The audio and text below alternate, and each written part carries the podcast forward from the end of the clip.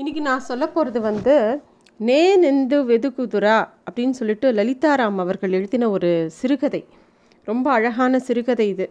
அதாவது இது நிஜ சம்பவத்தை பேஸ் பண்ணி அவர் எழுதியிருக்கிற சிறுகதைன்னு அவர் சொல்லும்போதும் தெரிஞ்சுட்டேன். கதையை வாசிக்கும் போதும் நம்ம எல்லாருக்கும் தெரியும். ஒரு பெரிய மகா வித்வானை பற்றின ஒரு கதை. லலிதாராம் அவர்கள் நிறைய பெரிய பெரிய வித்வான்களை பற்றின வாழ்க்கை குறிப்பை வந்து தேடி தேடி நிறையா எழுதி நமக்காக தொகுத்து கொடுக்குறார். நிறையா வாசிக்க வேண்டிய இன்ட்ரெஸ்டிங்கான சம்பவங்கள். இந்த கதையுமே படிக்கும்போது ஒரு மாதிரி ஒரு நெகிழ்வு இசையை தாண்டி அந்த ஒவ்வொருத்தருக்குள்ளேயும் எவ்வளோ நல்ல மனசு இருக்குது அப்படிங்கிற மாதிரி இந்த கதை இருக்குது இந்த கதை வந்து திருநெல்வேலி வட்டார வழக்கில் இருக்குது இருந்தாலும் எனக்கு திருநெல்வேலி பாஷை ரொம்ப பரிச்சயம் இல்லாதனால நான் என்னோடய ஸ்லாங்கில் தான் இந்த கதையை சொல்ல போகிறேன் அந்த கதையோட எசன்ஸ் குறையாமல் சொல்லணும் அப்படிங்கிறது தான் என்னோட இது. ஆனால் இந்த கதை கண்டிப்பாக வாசிக்க வேண்டிய ஒரு கதை. நான் என்ன தான் கதைகள் சொன்னாலும் அதை எல்லோரும் வாசிக்கணுங்கிற ஒரு ஆர்வத்தில் உண்டுபடுத்தணுங்கிறது தான் இந்த கதை சொல்கிறதோட நோக்கமே. இந்த கதை எப்படி ஆரம்பிக்கிறதுனா வேம்பு மணியாச்சி ரயில் நிலையத்தின் நடைமேடையில் தன் வழக்கமான இடத்துக்கு சென்று கூடையை இறக்கி வைத்தார். வேம்புங்கிறவர் வந்து மணியாச்சிங்கிற ரயில்வே ஸ்டேஷனில் வந்து அந்த ரயில்வே ஸ்டேஷன் மாஸ்டரோட அலுவலகத்து பக்கத்தில் ஒரு சின்ன மேஜை ஒன்று இருக்குது அங்கே வந்து அந்த கூடையை பக்கத்தில் வச்சுட்டு அந்த மேஜை மேலே ஒரு வெள்ளை துணியை விரித்து அது மேலே மந்தார இலைகளை பரப்புறார். அதுக்கப்புறம் கூடையிலேருந்து கொண்டு வந்திருக்கிற கடம்பூர் போலி. அது ரொம்ப சுவையான போலிகள். அதை கொண்டு வந்து அந்த இலை மேலே மெதுவாக அடுக்கி வைக்கிறார்.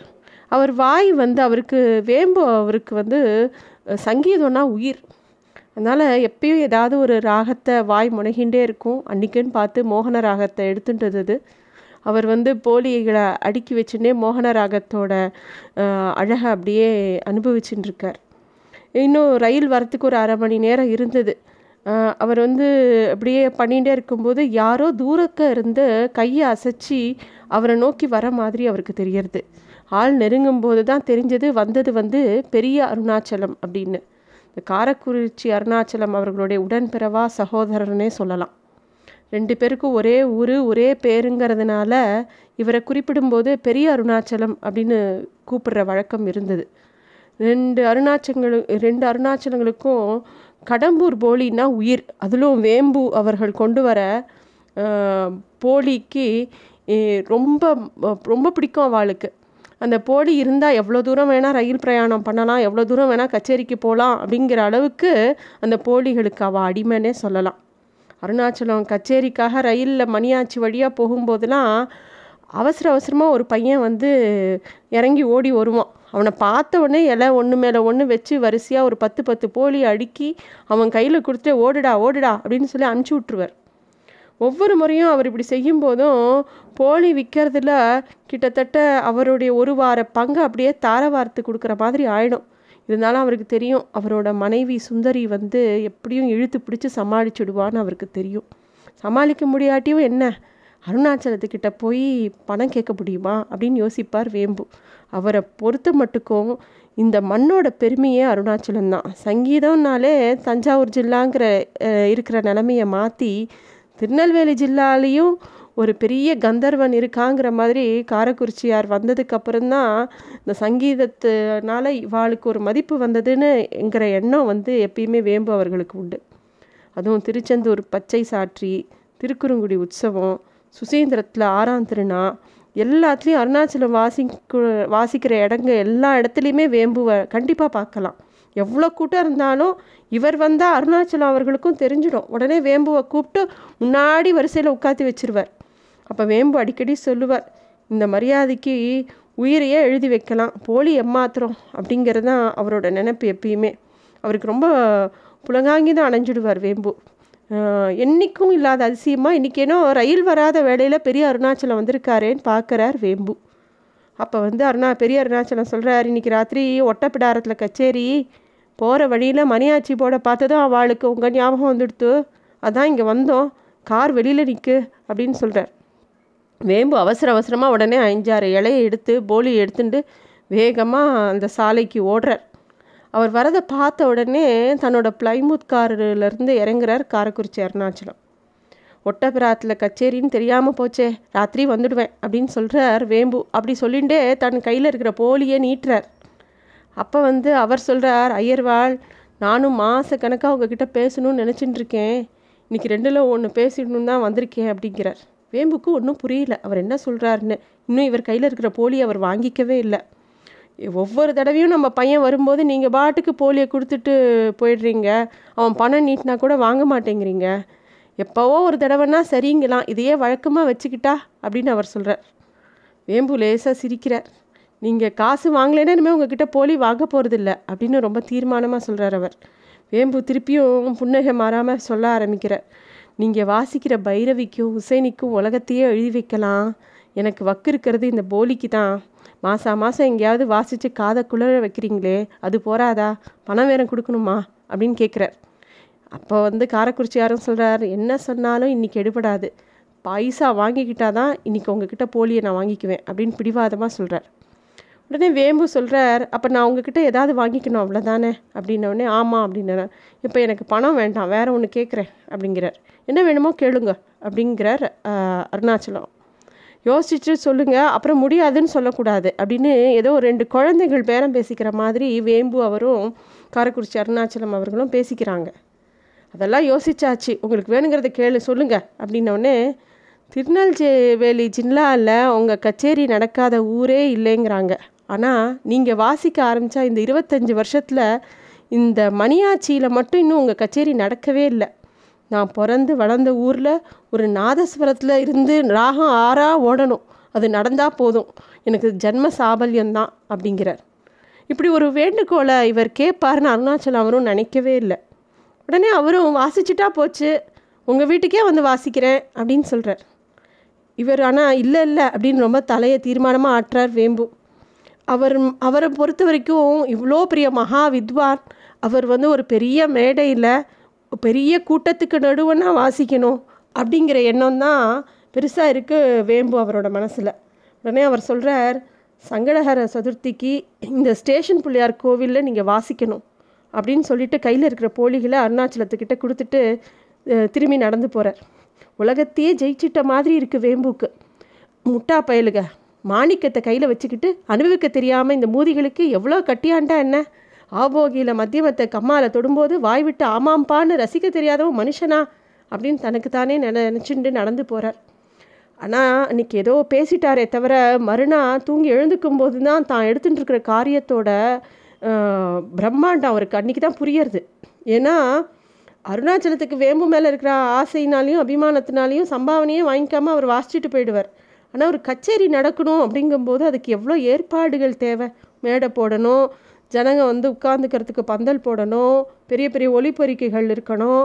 அது மட்டும் இல்லை கச்சேரினா எத்தனையோ ஊர்லேருந்து எத்தனையோ பெரிய பெரிய மனுஷாலாம் வருவா. எல்லாருக்கும் உட்காரத்துக்கு பெரிய நாற்காலிகள் வாடகைக்கு எடுக்கணும் ஊரை கூட்டி சாப்பாடு போடாட்டியும் ஒரு கை சுண்டலாவது எல்லாருக்கும் விநியோகம் பண்ணணும். இத்தனை செலவுக்கு எங்கே போகிறது அப்படின்னு அப்போ தான் யோசிக்கிறார் வேம்பு. இந்த வாரம் போலி கணக்கை முடித்தா மிஞ்ச கையில் வந்து ஒரு முப்பத்தஞ்சு ரூபா மிஞ்சும். அதை வச்சு என்ன கச்சேரி நடத்துறது அப்படின்னு யோசிக்கிறேன் சரி அவரும் அப்புறம் வேம்பு என்ன பண்ணுறார் தனக்கு தெரிஞ்ச ஊர்க்காரர் எல்லாரையும் சந்தித்து இந்த விஷயத்த சொல்கிறார் இது ஏற்கனவே உதவக்கூடிய ஊர் இது மாதிரி ஒரு காரியத்தை எடுத்து பண்ணக்கூடிய ஊராக இருந்தால் எப்பயும் இந்த கச்சேரி நடந்திருக்குமே. ஏதோ அவாவா இவரோட முகதாட்சணத்துக்கு பார்த்து கொடுக்குற அஞ்சு பத்து கொடுத்தது ஒரு நூற்றம்பது ரூபா தான் தேரித்து. சதுர்த்தி இன்னும் நாலு நாட்கள் தான் இருந்தது. வேம்பு வந்து போலி விற்கிற நேரத்து போக பாக்கி நேரம் பூரா இந்த விஷயத்துக்காக காசு வசூல் பண்ணுறதுலையே இருந்தார். அருணாச்சலம் வேண்டாம் அப்படின்னு சொல்லிட்டு வெறும் தே சொன்னால் கூட நம்ம வெறும் தேங்காய் மூடியோடையாவது அனுப்ப முடியும். அட்லீஸ்ட் ஒரு ஐநூறுரூவாயாவது கொடுக்க வேண்டாமா? ஓஹோன்னு இல்லாட்டியும் ஓரளவாவது ஒப்பேற்ற முடியும் அப்படின்னு மனசுக்குள்ளே அவருக்கு தோணிகிட்டே இருக்குது அப்போது இரவு சாப்பாடு முடிஞ்சோடனே வேம்புவோட மனைவி ஒரு கவரை எடுத்து கொடுக்குறா. அதில் நானூறுரூபா பணம் இருந்தது. இவருக்கு ரொம்ப ஆச்சரியம். ஏது இந்த பணம்? அப்படின்னு கேட்கும்போதே அவள் கழுத்தில் கட்டியிருக்கிற மஞ்சள் கயிறை எடுத்து காட்டுறா சுந்தரி அவரோட மனைவி. என்ன சுந்தரி இப்படி பண்ணிட்ட? உங்ககிட்ட இருந்த ஸ்வர்ணமே அதுதானே. அதை போய் வைக்கலாமா? அப்படின்னு அப்படியே தழுதழுத்து போகிறார் வேம்பு. அப்போ அவர் மனைவி சொல்கிறார் உதவிக்கு இல்லாத இந்த ஸ்வர்ணம் இருந்தால் தான் என்ன இல்லைன்னா தான் என்ன? நீங்கள் ஒரு வாரமாக நீங்கள் படுற வேதனையை என்னால் பார்க்க முடியல. அப்படின்னு அவளும் சொல்லிடுறான் வேம்புவுக்கு வந்து ரொம்ப நெகிழ்ந்து போகிறார் அவர். சதுர்த்தி அன்னைக்கு சாயந்தரம் ஆறு மணி அருணாச்சலம் அவர்கள் காரில் வந்து இறங்குறார். கொஞ்ச நேரத்துக்கெல்லாம் அவரோட பரிவாரங்கள் பெரிய அருணாச்சலம் பெரும்பள்ளம் வெங்கடேசன் அம்பாசமுத்திரம் குழந்தைவேலு எல்லாரும் அவள் குழுவோடு வரா.